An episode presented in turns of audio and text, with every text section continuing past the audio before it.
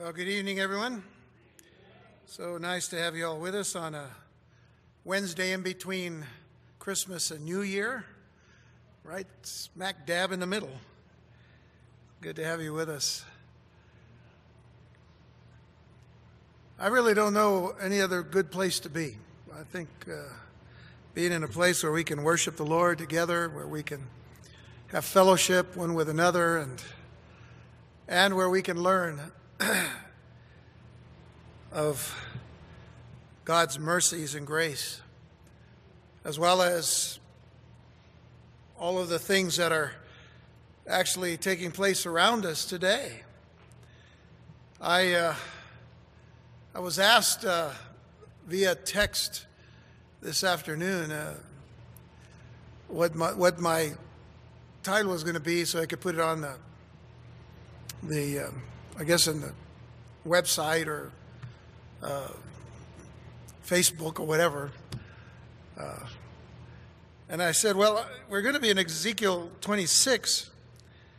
I said, But with everything that's going on with Israel and, and uh, the United Nations and the United States and the current administration, I, I may have to jump into it. But see, I'm waiting, I'm trying to save that for this weekend as a part of our prophetic update for the year as we look into the year 2017.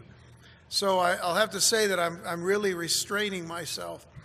But uh, there's a lot going on in the world, and, and, um,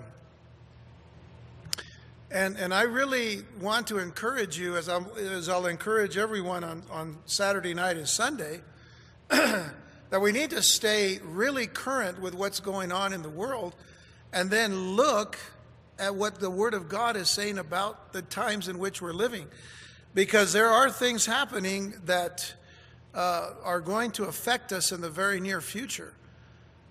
Even as a nation that, you know, some people say, well, where's United States mentioned in prophecy?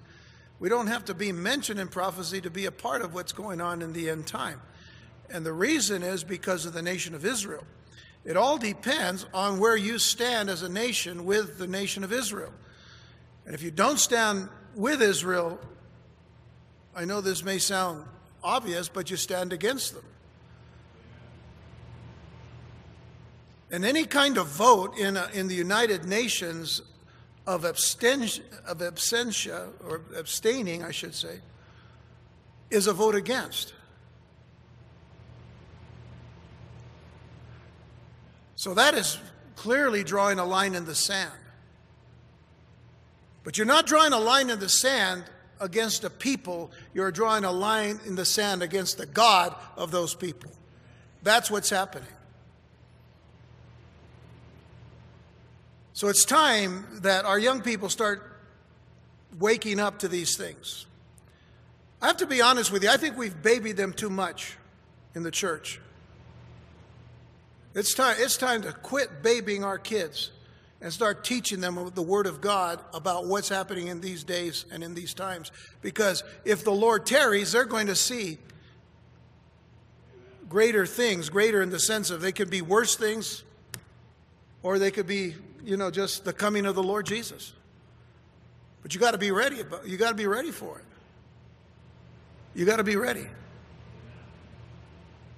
So, folks, it's time our, that our children realize these things as well. And the reason I can say that without, without, um, without apology is when I see the pictures of children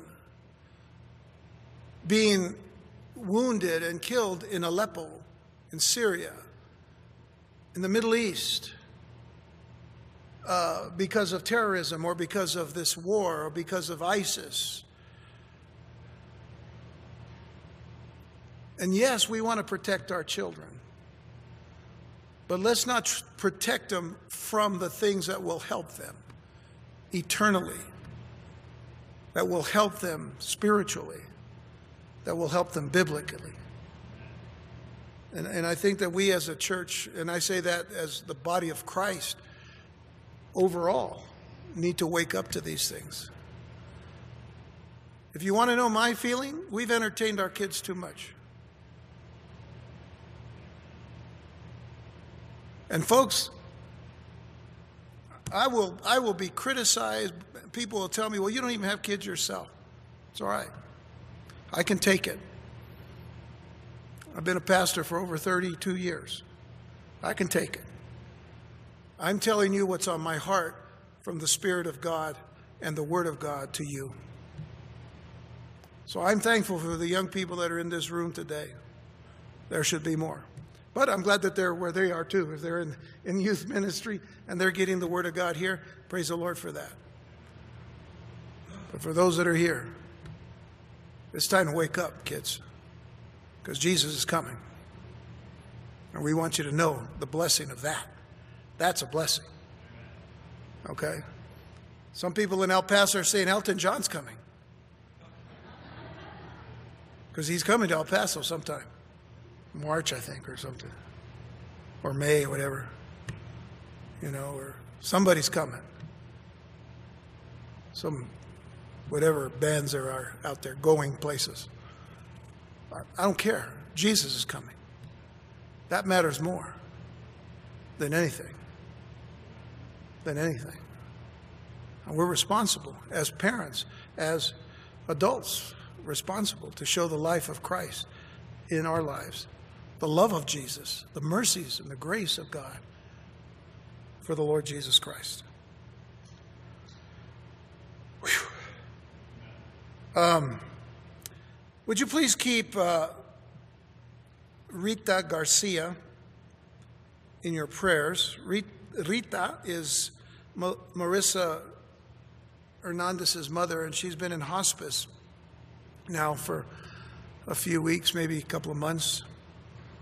And uh, I, she called me while we were up here practicing before the service. And I saw her name on my phone, so I took the call. And, and uh, she says it's getting really close. It's uh, really, uh, she's going through a lot of pain. It's, it's really a lot of suffering that she's going through. Her mom is. And so uh, she asked if we would keep her in prayer. So would you join me in a word of prayer for, for her mom? Our Father, we thank you for your wonder working power, for the very fact that we can come to you for every need that we have in this life. And I thank you, Lord, for uh, the life that you have given to uh, Rita Garcia, who uh, today is being uh, tended to, Lord God, uh, by her family. Uh, and, and certainly, Lord, there, there, there's a lot of sadness in their hearts to see her suffering the way she is. And I know that most of them are praying that you would just take her home. And Lord, those are the times when we, when we realize how, how blessed it is to know that no matter what condition we are in, if we know Jesus, if we are in love with you, in love with who you are and what you are and what you've done and what you're doing. Lord, that no matter what happens to us, that, Lord, when that moment comes, that we'll be with you. And that's what I know their prayer is for, for their mom. And so today we lift her up to you. We ask, Father, for, for your kindness, Lord, your, your mercies to, to just heal her, Lord, completely now in, in the sense of, of drawing her into your arms and into your heart. But whatever you choose to do, Lord God, I know it will be the best thing for her. And we ask you, Lord God, today to bless the family and encourage them and strengthen them in the struggles that they're going through as they see this, this person who they love very much uh, suffering the way that she's doing. We just ask you, Lord God, to have your way with, with her and, and with your family, Lord, tonight and this moment. And Lord, as you give her strength, give her also healing and give her, uh, and give her, Lord, just the release from the pain uh, and, and just allow her, Lord God, the, the blessing of your, of your touch, the blessing of your Holy Spirit in her life tonight. And we ask all of this tonight in Jesus' name. Amen. Amen. Let's turn to Ezekiel chapter 26. With all this uh, with all this talk about what is yet to come, what we're aiming toward in our study of the book of Ezekiel is just down the road and uh, in about 10, 10 or 11 chapters uh, that is connected to what I was talking about earlier about, about what's happening with Israel today in the, in the United Nations and in the eyes of the world, and uh, especially with what we are doing as, as, as the United States of America in, in uh, uh, actually uh, not supporting the, the only true friend we have in, in the Middle East. But uh, with all that in mind, we, we have to remember that we're, as we're studying the Word of God, that, that the focus and the attention are really upon Israel and Judah, and the reason why the Lord has to judge them uh, because He has uh, given them every opportunity to repent and to come to Him, but uh, they chose to, to turn away, so they, they went into captivity. The northern kingdom of, of Israel went into captivity, captivity in, in Assyria, the southern kingdom in Babylon. And so now, with, with all of that being uh, done, in a sense, because now uh, Babylon or the Babylonians under Nebuchadnezzar have finally attacked or is finally attacking uh, uh, Jerusalem. And uh, it, it was happening at that time that as soon as that happens, God begins to bring the judgments to Ezekiel to give to the children of, of Judah in captivity the judgment of the nations. God's going to judge the nations, especially the nations that God has had to use down through the years to awaken Israel, to judge Israel. But He's going to judge them for their treatment of Israel. So what we saw last time was, was judgments on Moab and Ammon and, and Edom. And tonight uh, we're going to focus our attention on Tyre, T Y R E. Uh, verse 1, it says, And it came to pass in the eleventh year, in the first day of the month, that the word of the Lord came unto me, saying, Son of man, because that Tyrus or Tyre hath said against Jerusalem, Aha, she is broken that was the gates of the people, she is turned unto me. In other words, whatever is now left in Jerusalem, it's for our taking. Uh, I shall be replenished, now she is laid waste.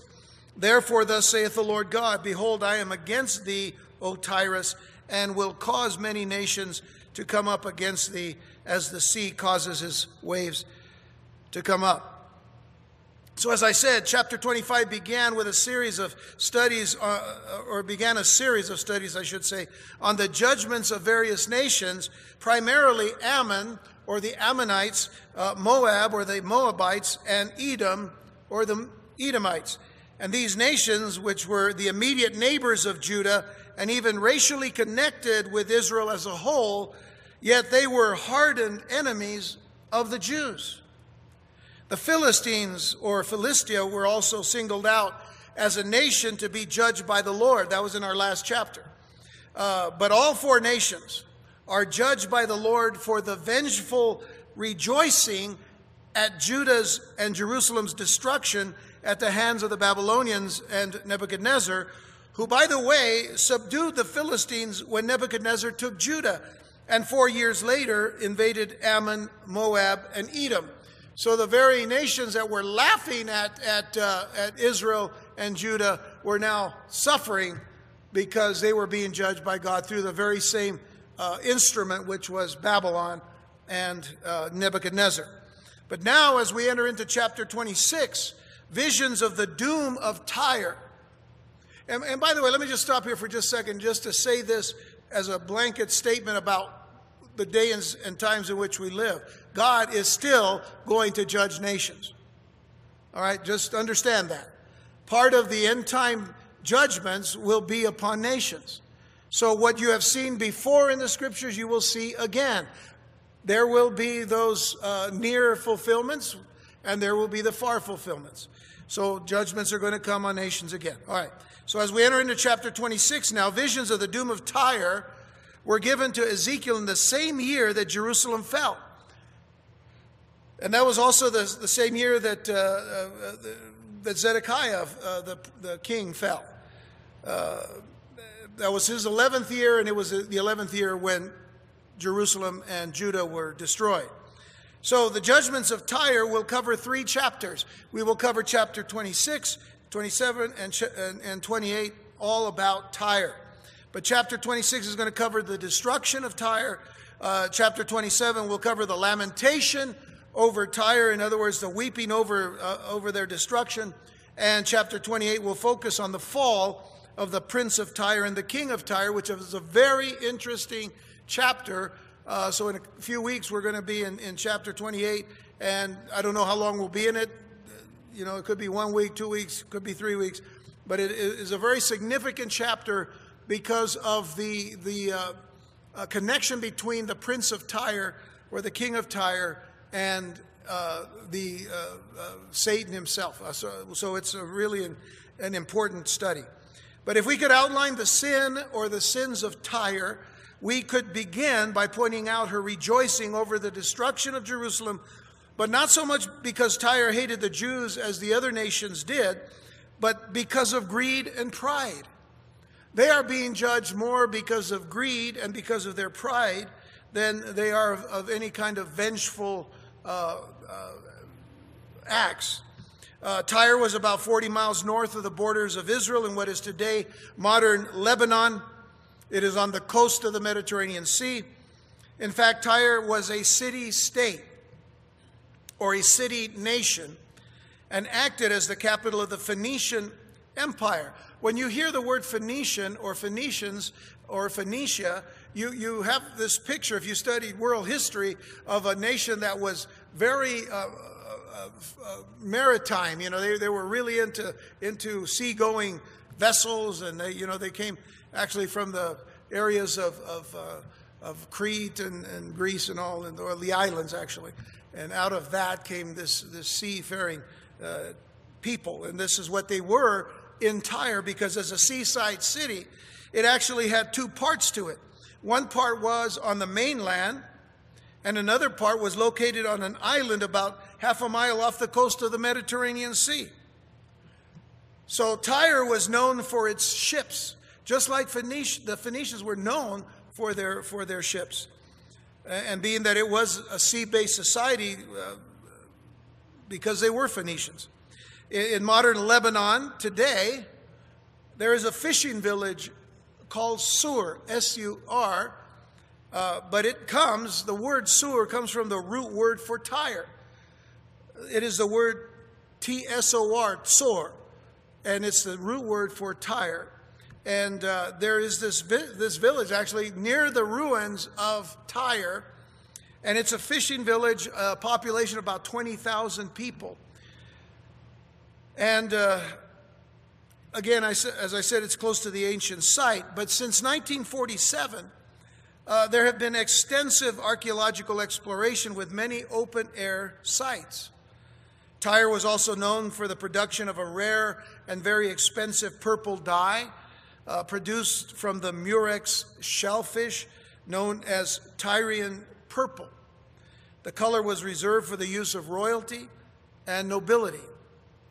And so commerce played a large part in the economic picture of, of Tyre. Now, in the time of Ezekiel, going back to that time, Tyre was dominating the sea routes. But as they transported goods by caravan through Judah to Egypt, they would be taxed. And they didn't like getting taxed, especially by, by the Jews. And uh, so Jerusalem in a sense, was the gateway to the south and a gateway to Egypt. But now, after Babylon has now destroyed them, that is, that is no longer the case. Uh, they could transport lots of goods southward without being taxed, and, and uh, they enabled them to make lots of money now that Jerusalem was out of the picture. It was out of the way. So they really liked that. That was one of the reasons why they rejoiced, because now they had free passage through the land without anybody taking their money for whatever reason. And it is because of that attitude that the Lord was going to wipe them out as the sea covered the land, as our text has, has stated there, especially in verse, in verse 3. I will cause many nations to come up against thee as the sea causes his waves to come up. But now, as we did in our last study, let's ask ourselves the question how does all of this apply to us? Because there's a lot of there are a lot of applications. You know, last week we were dealing with the application of of, of having you know vengeance in our heart or having hatred in our hearts toward others. And, and you know the scriptures tell us as believers in Jesus Christ, well, we're not to have those things in our hearts. We're to be different. We're to be different kinds of people. So how does this apply to us? Do we rejoice over the fall of others so that we may gain things? If, if somebody gets hurt and we benefit from it, do we rejoice over their, over their hurt or whatever? It comes down to the attitude of covetousness. It comes down to something that is a sin in the scriptures covetousness. Covetousness is an insatiable desire for worldly gain to covet, to have, to want to have what others have, or to want to have what everybody has. You know, we don't want to be left out of the picture. We want, you know, we see something, I want that. We see this, we want that. And even, even the commandments of the Lord, a couple of times, deals with covetousness in personal relationship as well as in material relationships. And covetousness is, is, a, is a dreadful sin before God and that by any other name, it is greed. It is just greed. And it isn't a good thing. Greed is not a good thing. Covetousness is not a good thing. And it is never from God and it is never of God that any of us would ever have that kind of a heart. In fact, the Apostle Paul writes to us in Colossians chapter 3, verses 5 through 7, and he says, Mortify therefore your members which are upon the earth. Now, to mortify means to put to death. Put to death these members which are upon the earth. And more specifically, members that are upon your, your life or your body, as it were. He says, Mortify therefore your members which are upon the earth. Fornication. Mortify it. If fornication is a problem in your life, you've got to, you've got to kill it. Uncleanness. Inordinate affection or inordinate passions evil concupiscence, which is just evil desires, deep rooted sexual types of desires. And then notice the last one, and covetousness, which is idolatry. Covetousness, which is idolatry. Notice how Paul links covetousness and the desire for things as idolatry, because what most people do is the things that they desire the most, they make gods out of them. They make gods out of things. And then Paul goes on and says, For which things' sake the wrath of God cometh on the children of disobedience. So those who, who, who are just completely carnal in all of their ways, well, they're going to be, they're the children of disobedience. They're not obeying the word of God, and they're going to have to suffer the wrath of God, which is the judgment of God in the which you also walked some time when you lived in them. So he's saying to, to the church in Colossae, he's saying, listen, you were once this way, but something changed in your life. You're a new creature in Christ. The old things in your life have passed away. As a matter of fact, if you look at 2 Corinthians 5.17, we're not going to go there, but if you look at 5, 2 Corinthians 5.17, when he says that, the old things have passed away. There's another terminology that's given, or another term, I should say, that's given concerning death. The old things are passed away because you've mortified them. Paul to the Ephesian church in Ephesians chapter 5, verses 3 through 5 says, But fornication and all uncleanness or covetousness, the same message that he gave to the Colossian church. Fornication, clean, uncleanness, or covetousness, let it not be once named among you as becoming saved, as becometh saints. It should never be mentioned of you that you are covetous people, or that you're fornicators, or that you're unclean in any way. And these are, these are, some, of the, these are some of the biggest problems in the church today. And, and quite simply because of all of the things that we see all around us uh, TV, movies, the internet. You know, you could go on down the line with all of these uh, presenters to the mind and to the heart.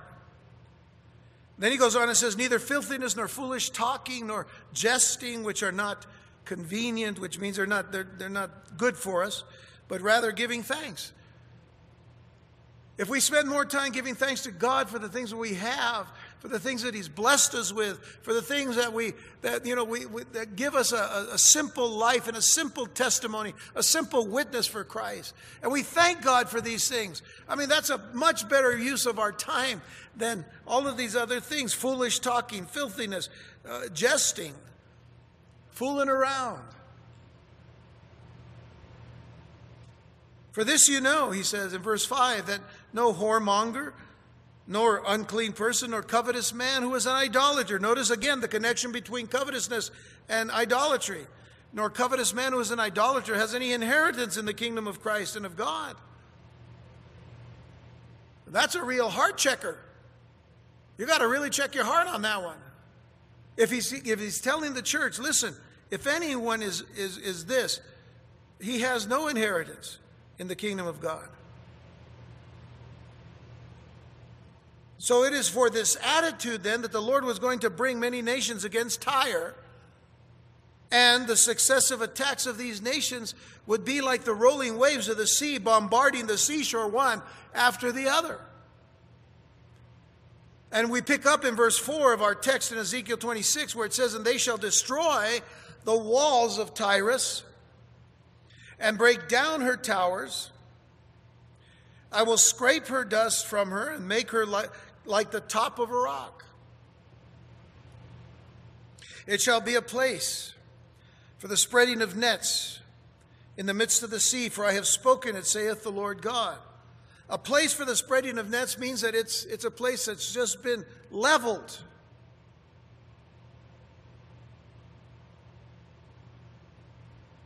and it shall become a spoil, it says. I have spoken to say the Lord God, and it shall become a spoil to the nations, and her daughters which are in the field shall be slain by the sword, which means the people that are coming to judge are ruthless people. And they shall know that I am the Lord. Do you remember that little, that little uh, uh, formula we had? Because you've done this, Therefore, these things are going to happen, and you will know that I am the Lord. There it is again for Tyre. So it is quite interesting and significant that only a few years after this prophecy was spoken, around uh, the years 588 or 587 BC, that King Nebuchadnezzar and, ba- and the Babylonians came down, and for some reason, they turned from going to Egypt and they headed toward Tyre. I don't know if you remember back when we studied uh, Ezekiel 21, we talked about the fork in the road. When you get to the fork in the road, take it, right? Yogi Berra. Well, they got to the fork in the road and they were going to go in one direction, but instead of going there, they headed toward Tyre instead. Instead of going south to Egypt, they went to Tyre. And the problem the Babylonians encountered was that the people of Tyre were stronger than they thought. Now remember, this is a city state. Now, when it mentions the walls, that means there were strong walls. So here's a, here's a city state, and, and yet they were strong enough to withhold the Babylonians, in fact, for 13 years. Now that's incredible. Tyre held off the Babylonians for 13 years. And this is actually described for us in the next passage in, in, in, Ezekiel 26, verse 7. For thus saith the Lord God, Behold, I will bring upon Tyrus Nebuchadnezzar, king of Babylon. Now, remember, this is prophecy, so it is about to happen, but now it is being stated very clearly who the weapon is that God is using for judgment. And he says, I will bring upon Tyrus, Nebuchadnezzar, king of Babylon, a king of kings from the north, with horses, and with chariots, and with horsemen, and companies, and much people. He shall slay with the sword thy daughters in the field. And he shall make a fort against thee, and cast a mount against thee. and lift up the buckler against thee. So they're coming, they're making a fort, they're, they're making a, a, a, a, a wall to build and, and, to bring up to the wall so they can come and, and, and attack them, just as they did in Jerusalem. They cast a mount, which means that they're building up this, this, uh, this kind of uh, uh, wall, or actually a, a, a way to, like a, almost like a road that goes up to the walls. And he shall set engines of war against thy walls, and with his axes he shall break down thy towers. And uh, I want to I want to make note of something. Okay, when it said when we first started, it said they, and then it says he. So it's he. now. Now we look at the, the the pronouns. He shall set. So we're talking about Nebuchadnezzar because he's named here, right? He's named here. So by reason of the abundance of his horses, I'm sorry, verse 9, he shall set uh, engines of war against thy walls, and with his axes he shall break down thy towers. Verse 10, by reason of the abundance of his horses, their dust shall cover thee. Thy walls shall shake at the noise of the horsemen and of the wheels and of the chariots when he shall enter into thy gates, as men enter into a city wherein is made a breach. And with the hoofs of his horses shall he tread down all thy streets. He shall slay the people by the sword, and thy strong garrison shall go down to the ground. Again, take note of the pronoun he. Now, let's stop here for just a moment. In 1952, a college professor, a college science professor named Peter Stoner, wrote a book entitled Science Speaks, which he later updated in 1963 and in 1969.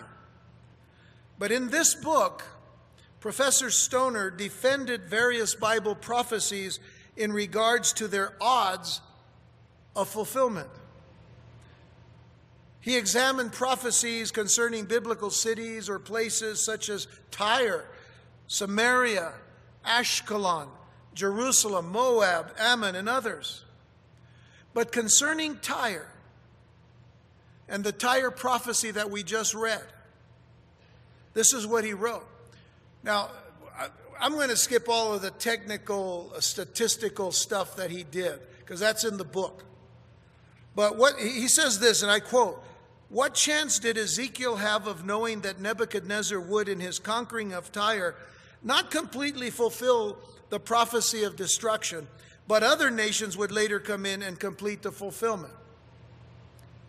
The indications in the time of Ezekiel certainly were that when Nebuchadnezzar took a city, he was quite capable of completing, of completing the destruction himself.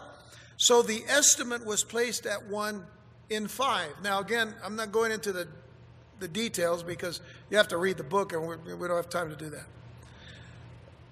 Then I want to explain that it was, it was, uh, it was actually supported by other scientists. So just filling in the gaps there as best as I can. He goes on and says, What chance did Ezekiel have of knowing that Tyre would be made flat like the top of a rock after it was conquered? How many cities have been made flat like the top of a rock after being conquered? That's a good question to ask because you know when, when cities are conquered, they just they just build up all of the stuff of, of the city. In, in fact, if you go to Israel and, and you and you tour Israel, you you you see these mounds and they call them tells. And the tells is, is, is just the buildup of all of these conquered cities, you know, and all of their rubble is just built up, and then dirt is covered over them in time, and then these mountains are built up. So the question is a very a valid one. What chance did Ezekiel have of knowing that Tyre would be made flat like the top of a rock? Because that was the prophecy after it was conquered. How many cities have been made flat like the top of a rock after being conquered? The sites of nearly all ancient cities are marked by mounds of accumulated debris. I do not know of any other city where the ruins have been so completely cleared away so that the estimate of 1 in 500 was chosen. And again, there's reason for his numbering. So we get to now this, this, this way of figuring all of this out. The chance, he said, then, of Ezekiel writing this prophecy from his own knowledge and having it all come true is 1 times 3 times 5 times 500 times 10 times 10 times 5 times 20. And this is 1 in 75 million. 1 in 75 million. That Ezekiel would, would have known, uh, you know, that it would have come true. 1 in 75 million. There are other uh, um, calculations that he made that overall it was 1 in 400 million of the, of the chance that uh, he would have known these things to have come true. So, may I just say that the book was reviewed by the American Scientific Affiliation, who found, and I quote uh, from the foreword of the book, the mathematical analysis is based upon principles of probability which are thoroughly sound, and Professor Stoner has applied these principles in a proper and convincing way. So if you if you want to see how Professor Stoner arrived at his figure, it's easy. You know, the book is found online, or you can obtain a print copy. Uh, it's called Science Speaks, and just remember Stoner. That's his name. If you want to look it up. But but you see, it's this kind of stuff. You know, Bible critics are, are driven crazy by this kind of research and this kind of accuracy in its conclusion. Because they just can't understand how this can be. That Ezekiel receives a prophecy at this time, and every part of that prophecy is fulfilled. Every part of that prophecy is fulfilled. Just like the prophecies of the birth of Jesus Christ in Bethlehem, of the birth of Jesus to a virgin, of the birth of Jesus uh, at a time when, when uh, the census was being taken in Rome, and all of the things from the Old Testament fit into the New Testament or, or vice versa. And, and, and the, the probability of all of this, as far as, as, as uh, uh you know, the, the, the, uh, uh, the research of it, it, it all is, is, is staggering. That even one of those prophecies would come true or come to pass. The fact of the matter is, all of them came to pass. And so did these here. So they just can't understand how, how this can happen. But for the believer in Jesus Christ who believes the Word of God and that God is omniscient or all knowing, and therefore this is nothing for this is nothing uh, it's nothing too hard for him to do. It's, it's, not, it's not hard at all. So then it's easy for us to believe if we have faith in God if we have faith in, faith in the Word of God. As it says in Isaiah 42, verses 8 through 10, I am the Lord, that is my name, and my glory will I not give to another, neither my praise to graven images. Behold, the former things are come to pass, and new things do I declare. Before they spring forth, I tell you of them. That's exactly what was happening here. Before they happened, he gave the prophecy to Ezekiel. Verse 10 Sing unto the Lord a new song and his praise from the end of the earth. You that go down to the sea and all that is therein, the isles and the inhabitants thereof. That's kind of an appropriate thing for those who go down to the sea, as it was for Tyre. Or Isaiah 44, verses 6 through 8, where it says, Thus saith the Lord, the King of Israel, and his Redeemer, the Lord of hosts I am the first and I am the last, and beside me there is no God. And who, as I shall call and shall declare it, and set it in order for me, since I appointed the ancient people. And the things that are coming and shall come, let them show unto them. Fear ye not, neither be afraid. Have not I told thee from that time and have declared it? you are even my witnesses. Is there a God beside me? Yea, there is no God. I know not any. It's not a God like the God that we know. There's not a God like the God that we have. There's not a God like the God who made us in the image of God, made us with his with, with, with a mind to think, with, a, with, with the things and the capacities that we have to do uh, physically in, in this life. And yet, God has given us more than that. He's given us His Spirit, He's given us His Word. And all of His Word is true to, to, the, to, the, to the very letter, to the letter of the law. Every T is crossed, every I is dotted. So, to examine this prediction properly in light of the historical events, let's also add the next three verses because these are important here. It says, And they shall make a spoil of thy riches, and make a prey of thy merchandise. And they shall break down thy walls and destroy thy pleasant houses, and they shall lay thy stones and thy timber and thy dust in the midst of the water. Now, what's the context? It's still Babylon. And I will cause the noise of thy songs to cease, and the sound of thy harps shall be no more heard. And I will make thee like the top of a rock. Thou shalt be a place to spread nets upon. Thou shalt be built no more. For I, the Lord, have spoken it, saith the Lord God. And so in, seven, in verses 7 to 11, the subject bringing judgment to Tyre was described by the pronoun he, and clearly, as the text mentioned, referred to Nebuchadnezzar. But in the next section, you notice a change in pronouns to they, right? And after the people of Tyre had held on those 13 years against the Babylonians, the walls were eventually breached. And to the surprise of the invading army, now listen to this. Historically, this is historic. To the surprise of the invading army, after those 13 years, they only found a few soldiers remaining in the city as decoys. This is in mainland Tyre. History records that over a period of time, the people and their possessions were moved out of Tyre and onto the island that was a half mile offshore. Remember, there was Tyre was both mainland and an island. The people and the wealth were gone from the mainland. For 13 years of battle, now that's, this, this is incredible. For 13 years of battle, the Babylonians got nothing in return. So they destroyed the city. The buildings, the structures, and the soldiers who remained, but that was it. So as you read these verses, you see that in this judgment, the Lord, say, uh, the Lord says twice that Tyre would be flattened. You got that right? They caused a flat tire. I'm just, just checking to make sure you're still here. But they're not going to be spared. No spare tire. But I have to tell you, that was not fulfilled by Nebuchadnezzar.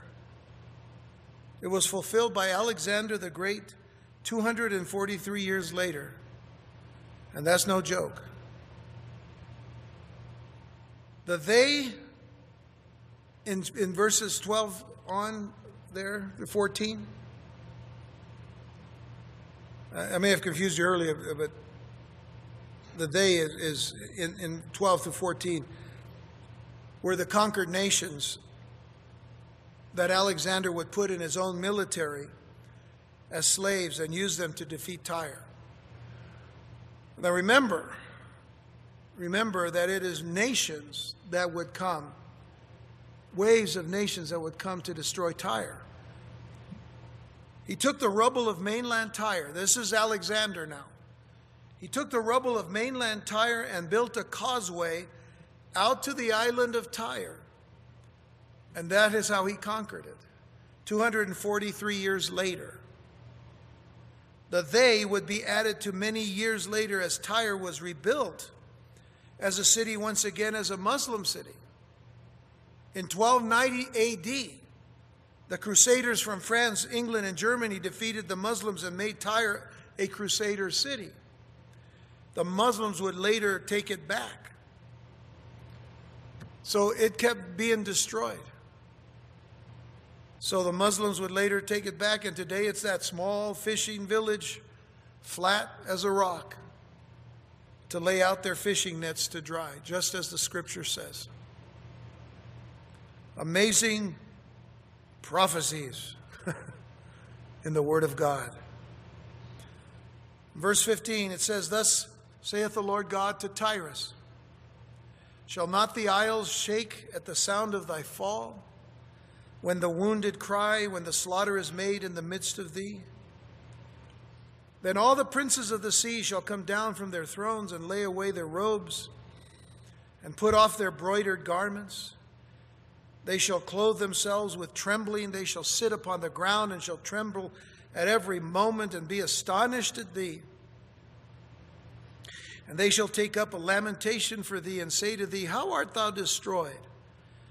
Thou was inhabited of seafaring men, the renowned city which was strong in the sea, she and her inhabitants, which caused their terror to be on all that haunt it. Now shall the isles tremble in the day of thy fall, yea, the isles that are in the sea shall be troubled at thy departure. In this passage, we see the coastal neighbors of Tyre, those who depended upon Tyre for their trade and for their commerce, mourning over the destruction of this city. These people will sit in mourning over what was lost their wealth and their resources. They needed Tyre, you see. Listen, they needed Tyre for their own personal gain. But now it was gone. And they were lamenting over this. Now, even as believers, we at times place our hope in money, jobs, people, toys, programs, things in general, and when they are taken away or they fail, what happens? We mourn. We may even wonder why we respond like that. Because we look to them to be the source of our happiness, all of those things. We look to those things as the source of happiness instead of having joy in the Lord. Instead of having simple, pure joy in the Lord. The apostle, the apostle John put it wonderfully, I believe, in 1 John 1, verses 1 through 4, when he said, That which was from the beginning, which we heard, which we have seen with our eyes, which we have looked upon and our hands have handled of the word of life. Who is he describing? Jesus. Almost like the beginning of John, the gospel. In the beginning was a word, and the word was with God, and the word was God, and the word became flesh and dwelt among us. And we beheld his glory, even as of the glory of the only begotten Son of God. Then he goes on in verse 2 and says, For the life was manifested, and we've seen it, and bear witness, and show unto you that eternal life which was with the Father and was manifested unto us. What, what is he saying now? He's taking this is Jesus' life, everlasting. The Messiah has come. Verse 3 that, that, which, that which we have seen and heard, declare we unto you, that you also may have fellowship with us. And truly, our fellowship is with the Father and with His Son, Jesus Christ. And notice verse 4 And these things we write unto you, that your joy may be full. We write these things about Jesus unto you so that your joy may be full. The very joy, that very joy is found as we are in fellowship with the Lord. You want joy? Then be in fellowship with Jesus. That's a pretty simple thing, but not always easy to accomplish. There are a lot of distractions in life. There are a lot of things telling us to go this direction, go that direction, go here, go there, go everywhere. But where's Jesus in all of it? Where are we putting Jesus in our lives? When does he come into our life? In the morning, or in the afternoon, or in the evening? When does he come in? Or are we thinking that he only comes in when we come to church? There are some people who have that, that mentality that, you know, you, you really only meet Jesus when you meet him in church. And I'm not talking about sacristies and all kinds of other stuff. I'm just saying, you know, people think that you go to church and all of a sudden you're a different person.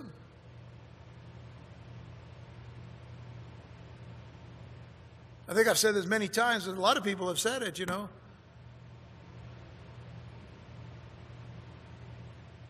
You don't go into a church, you know, going into a church doesn't make you a Christian any more than going into a garage makes you a car.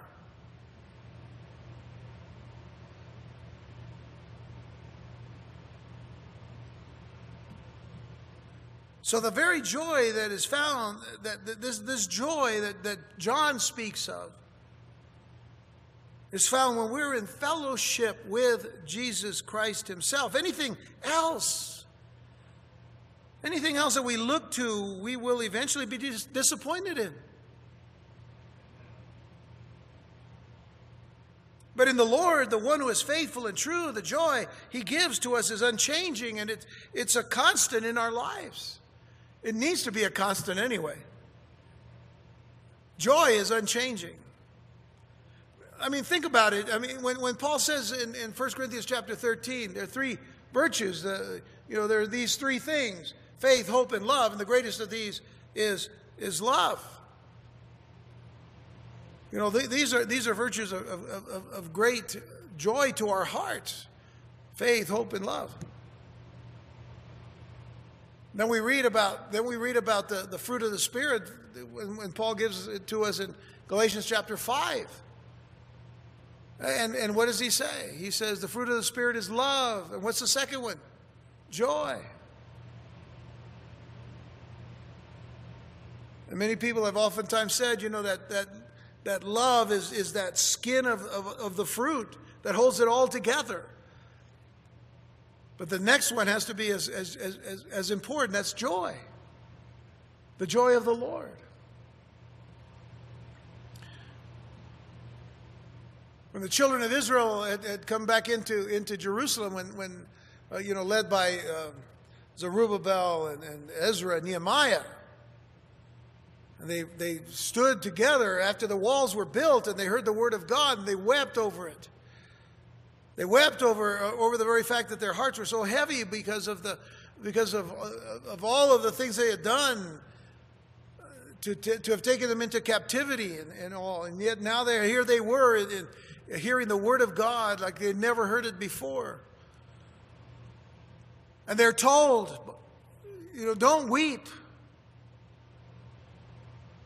Because the joy of the Lord is your strength. The joy of the Lord is your strength. So, joy is a lot different than, than the things of, of this, this world that only can bring temporary happiness. It's okay to be happy. In fact, read the Psalms at the very beginning. You know, uh, blessed is a, is a man. The word blessed in the Hebrew is, is, is really the word for, for happiness. It's, there's a joy involved, it's a happiness as well. So that, that joy that he gives us is unchanging and it is to be a constant in our life. But I will tell you this you choose to, to be joyful. What are we choosing in, in life? I, I thought about that today, and it, it, took me immediately to the, to the statement made by, by Joshua near the end of his life to the children of Israel when he, when he said in Joshua 24, verses 14 and 15, Now therefore fear the Lord and serve him in sincerity and in truth. And put away the gods which your fathers served on the other side of the flood and in Egypt, and serve ye the Lord, he says. And if it seem evil unto you to serve the Lord, choose you this day whom you will serve. Talk about a line in the sand. There's a line. Choose you this day whom you will serve, whether the gods which your fathers served that were on the other side of the flood, or the gods of the Amorites in whose land you dwell. But as for me and my house, we will serve the Lord. That's a choice. As for me and my house, we will serve the Lord.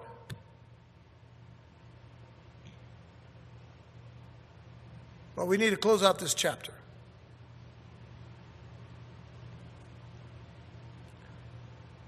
So look at verse 19 now of Ezekiel 26. For thus saith the Lord God, When I shall make thee a desolate city, like the cities that are not inhabited, when I shall bring up the deep upon thee, and great waters shall cover thee, when I shall bring thee down with them that descend into the pit, with the people of old time, and shall set thee in the lower or in the low parts of the earth, in places desolate of old, with them that go down to the pit,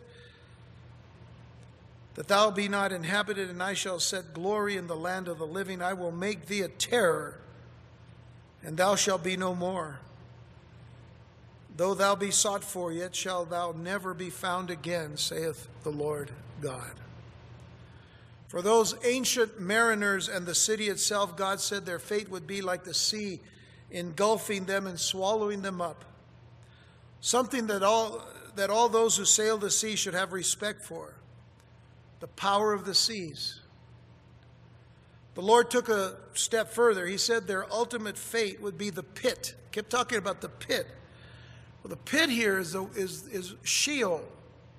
Sheol which in the Hebrew is the abode of the dead and who have died outside, outside of the faith of the Jewish people, outside of the faith in the God of Israel. Nations and cities were looking to Tyre to move their goods, and even after their destruction, they were looking for them to return, but the Lord said their destruction would be complete. In verse 13, we, we read that the Lord would put an end to the sound of their songs and their harps would be heard no more. Tyre was also known for their music and musicians, but the Lord pulled the plug on them. It was the day the music died.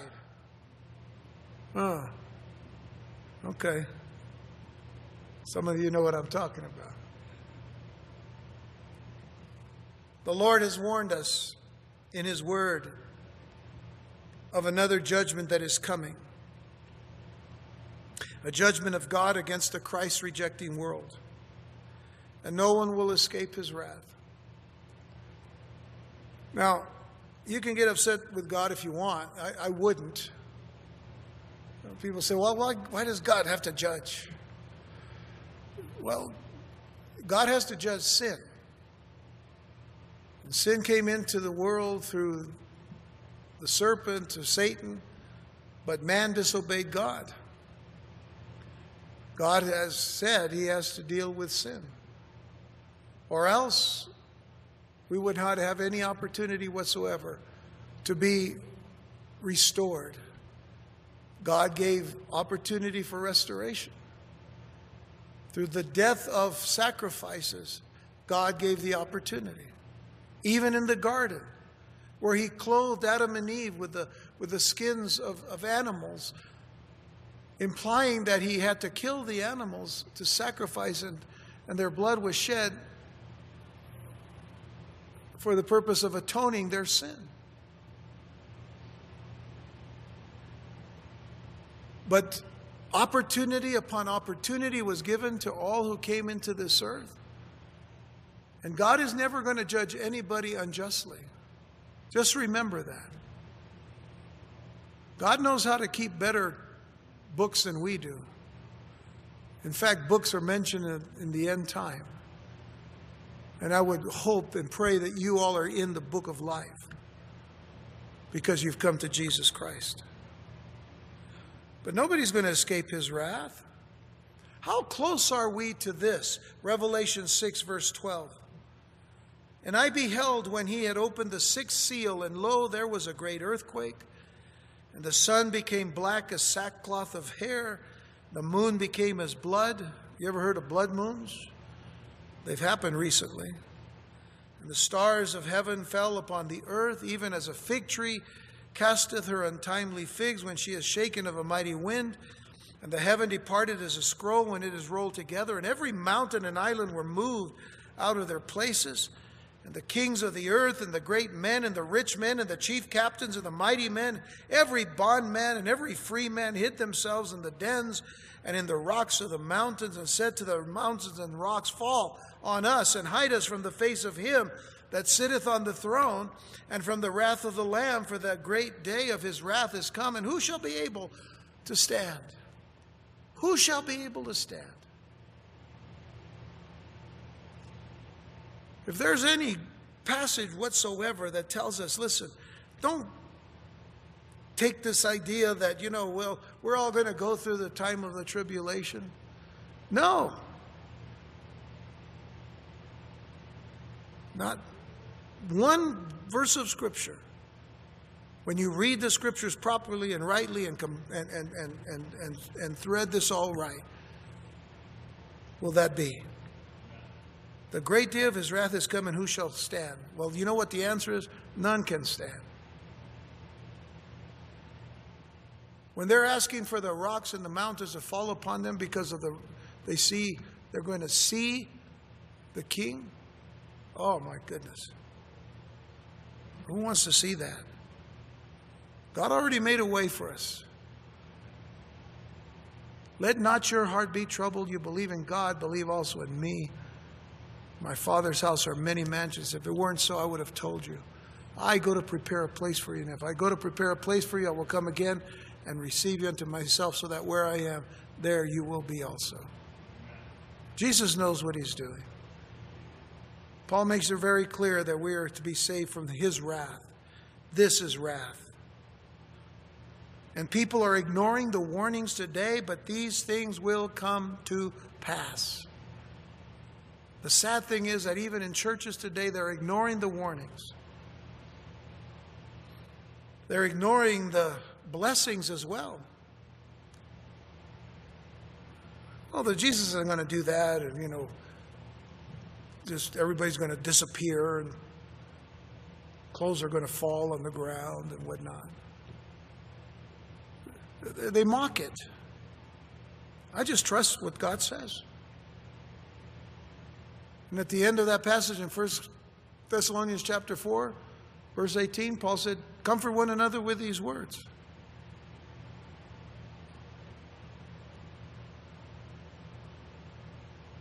But these things are going to come to pass. Listen, I'm going to close with Habakkuk 2 or Habakkuk 2, verses 1 through 4. I will stand upon my watch and set me upon the tower and will watch to see what he will say unto me and what I shall answer when I am reproved. And the Lord answered me and said, Write the vision and make it plain upon tablets, or upon tables, I should say, that he may run that readeth it. For the vision is yet for an appointed time, but at the end it shall speak and not lie. Though it tarry, wait for it, because it will surely come. It will not tarry. Then he says, Behold, his soul which is lifted up is not upright in him, but the just shall live by his faith. So choose you this day whom you will serve. Do you want to be the soul that is not that is lifted up but not upright? That has ignored the warnings of God? God told Habakkuk very clearly the end is going to happen. Even if it lingers. Just wait for it. It will come, it will not tarry. The judgments of God will happen. So the safety is not in this building, the safety is in the Lord Jesus Christ. The safety is in his name, as we learned this weekend Yeshua Hamashiach, Jesus, our God, is salvation, is the anointed one, and He is the one that we come to. He is our home, He is our safe place. He's, he's, he's our home plate. You get the home plate, man, you're safe. You're home now, and you're safe now in Jesus. And you walk different. And you do things different because you do them to honor Him, not to be saved. If you're already saved, you don't have to do anything to honor, you know, to, to be saved. You just do what you do because you're saved. And you live a new life. And you love Jesus and you fellowship with Jesus. And you stay with Jesus and stay with Jesus and stay with Jesus until He comes and gathers us together. Amen?